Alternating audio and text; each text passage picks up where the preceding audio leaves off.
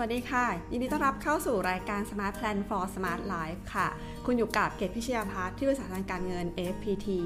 เดือนนี้ก็เป็นเดือนกันยายนนะคะเเรียกว่าอีก แป๊บเดียวผ่านมาอย่างรวดเร็วเลยนะคะ ก็เป็นเดือนที่ 9 แล้วนะคะ ส่วนเดือนหน้าก็เป็นเดือนตุลาคม ก็จะเป็นเทศกาลของการเกษียณอายุค่ะ ก็จะมีหลาย ๆ ท่านนะคะ ที่เตรียมตัววางแผน ปรับรูปแบบชีวิตเตรียมเกษียณอายุนะคะแล้วก็มีคำถามค่ะว่า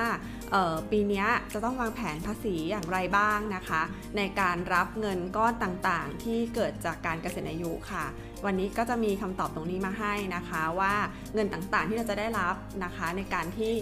เกษียณอายุเนี่ยเราต้องเสียภาษีอย่างไรนะคะ ก็จะพูดคุยในรูปแบบของประเภทของเงินได้นะคะ ว่าแต่ละอย่างเสียภาษีอย่างไรหักค่าใช้จ่ายอย่างไร มีการยกเว้นไหมยังไงเท่าไหร่บ้างนะคะ แต่เรื่องของการยื่นภาษีมันจะมีรายละเอียดลงลึกไปอีกนะคะขออนุญาตแยกเป็น 2 EP นะคะ เพราะว่า EP หนึ่งเนี่ยเดี๋ยวจะเปิดจอหน้าจอของการยื่นภาษีให้ดูเพื่อที่จะเข้าใจได้ง่ายขึ้นค่ะ แล้วก็วันนี้นะคะใน EP นี้ก็จะรวมถึงนะคะการที่ต้องออกจากงาน โดยที่ไม่ได้เกษียณอายุนะคะ เพราะว่าสถานการณ์โควิด ก็มีการกระทบกันค่อนข้างจะเยอะนะคะบางคนก็ต้องออกจากงานรองานใหม่เปลี่ยนงานหรืออะไรก็ตามเนี่ยนะคะ ก็จะมีเงินออกมา เป็นเงินก้อนบ้างอะไรบ้าง ก็จะเป็นคำตอบว่าจะเสียภาษีอย่างไรนะคะทางดังนั้นเนี่ยในเดือน9เรายังมีเวลาอีกประมาณสัก 3 4 3 เดือนในการในการแพลนนะคะในเรื่องของการหาพวกค่าลดหย่อนต่างๆ เตรียมพร้อมนะคะสำหรับการยื่นภาษีในปีหน้าค่ะ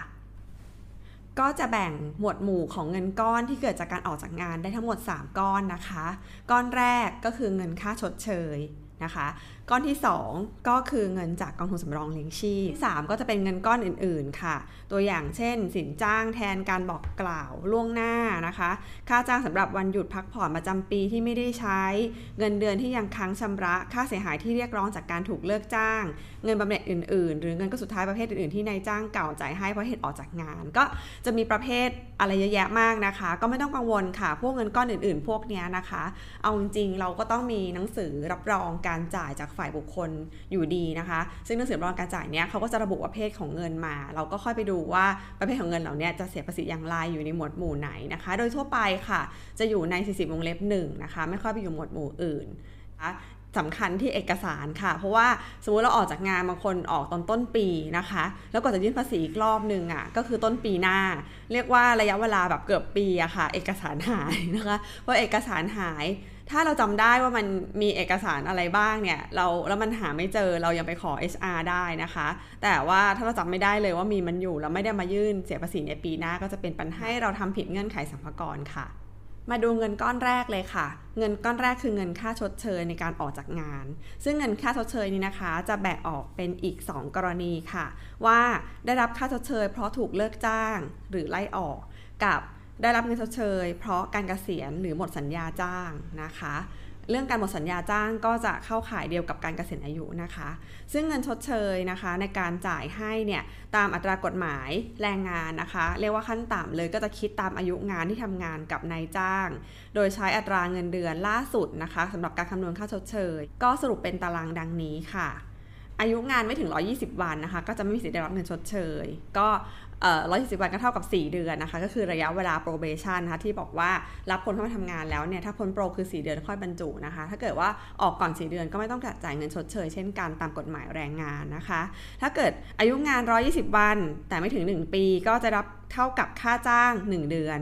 ถ้า 1 ปีถึง 3 ปีนะคะ ก็ค่าจ้าง 3 เดือน ถ้า 3 ปีถึง 6 ปี ก็คือค่าจ้าง 6 เดือน ถ้า 6 ปีถึง 10 ปี ค่าจ้าง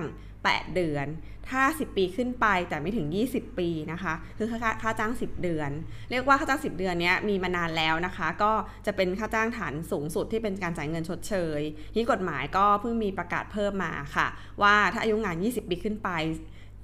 การชดเชยนี้จะได้ค่าจ้างเท่ากับ 400 วันนะคะ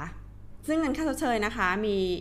เตือนอยู่นิดนึงนะก็คือว่าหากเป็นกรณีที่คุณ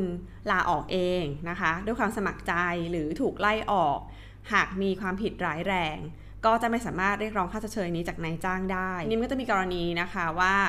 นายจ้างเนี่ยให้ออกแต่ว่าเป็นการบังคับอะค่ะ ให้กับลูกจ้างเซ็นว่าลาออกเองนะ ถ้าเป็นอย่างนั้นเนี่ยก็คือถ้าเกิดเรายอมเซ็นลาออกเองเนี่ยเราจะไม่ได้มีสิทธิ์ได้รับเงินชดเชยตามกฎหมายแรงงานนี้นะคะ มาดูกันค่ะว่า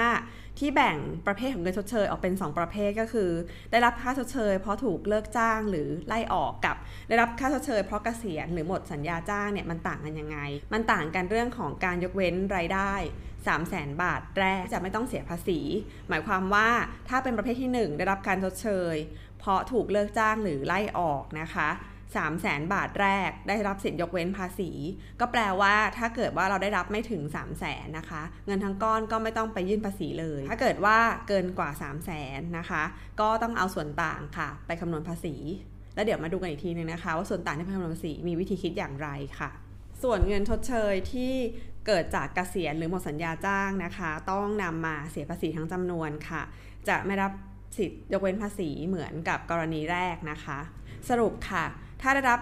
เงินชดเชยเพราะถูกเลิกจ้างหรือไล่ออกจะได้รับยกเว้นภาษีสำหรับ 3 0 0แสนบาทแรก ถ้าได้รับเงินชดเชย เพราะเกษียณหรือหมดสัญญาจ้าง ก็จะไม่รับยกเว้นภาษีเลยค่ะ แต่ถ้าเกิดว่าลาออกเองด้วยความสมัครใจหรือถูกไล่ออก เพราะความผิดร้ายแรงบางอย่างของตัวลูกจ้างเองจะไม่ได้รับเงินชดเชยนะคะ เงินก้อนที่ 2 ค่ะ เงินจากกองทุนสำรองเลี้ยงชีพก็จะมีแค่บางคนนะคะ ก็ไม่ใช่ทุกบริษัทที่มีกองทุนสำรองเลี้ยงชีพออกจากงานนะคะ ไม่ว่าด้วยความสมัครใจเกษียณหรือหมดสัญญาจ้างหรือถูกเลิกจ้างก็ตาม จะมีทางเลือกให้ 3 ทางสำหรับเงินกองทุนสำรองเลี้ยงชีพค่ะ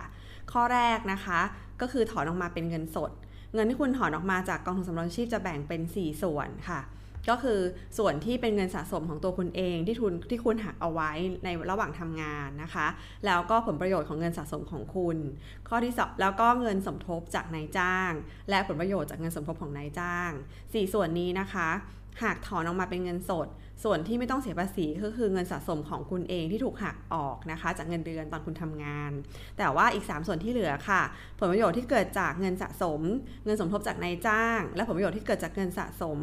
ของนายสมทบของนายจ้างเนี่ยจะต้องนำมาเสียภาษีด้วยก็คือเสียภาษีแค่ 3 ส่วนนะคะ โดยจะคิดเสมือนเป็นเงินเดือนที่ได้รับจากนายจ้าง ก็จะไปลงใน 40วงเล็บ1ค่ะ อะไรก็ดีนะคะ ก็ยังมีข้อยกเว้นให้ค่ะ ไม่ต้องตกใจนะคะ หากคุณเป็นสมาชิกกองทุนสำรองเลี้ยงชีพ ครบ 5 ปีแล้วนะคะแล้วก็อายุครบ 55 ปีบริบูรณ์ต้องมี 2 ข้อนี้นะคะ ครบ 5 ปีแต่อายุไม่ครบ 55 ปีบริบูรณ์ก็ ไม่ได้สิทธิ์นี้นะคะ เงินที่ถูกถอนจากกองทุนสำรองชีพนะคะ จะได้รับการยกเว้นภาษีค่ะกรณีแรกของกองทุนสำรองเลี้ยงชีพผ่านไปแล้วนะคะ คือการถอนเป็นเงินสด กรณีที่ 2 นะคะ ถ้าเกิดว่าไม่ถอนเป็นเงินสดออกมานะคะ ก็ขอคงเงินไว้ในกองทุนสำรองเลี้ยงชีพไปก่อนค่ะ เพราะว่าเผื่อบางทีนะคะ เราอาจจะไปทำงานที่ใหม่ แล้วก็จะขอโอนจาก กองที่เดิมนะคะ ที่ทำงานเดิมไปที่ทำงานใหม่ หากคุณเลือกที่จะไม่ถอนเงินสดออกมานะคะ แล้วก็คุณเลือกที่จะคงเงินทั้งหมดเอาไว้ในกองทุนสำรองเลี้ยงชีพเนี่ย แล้วคงสมาชิกภาพต่อไปสามารถทำได้ค่ะ โดยที่ลูกจ้างและนายจ้างไม่ต้องจ่ายเงินสะสม และเงินสมทบเข้ากองทุนแล้ว ตามระยะเวลาที่กำหนดในข้อบังคับของกองทุนนะคะ หรือไม่น้อยกว่า 90 วันนับจากวันที่ออกจากงานค่ะตราบเท่าที่คุณยังไม่ถอนเงินออกมา ก็ยังไม่ต้องเสียภาษีแต่อย่างนี้นะคะ กฎหมายก็อนุญาตให้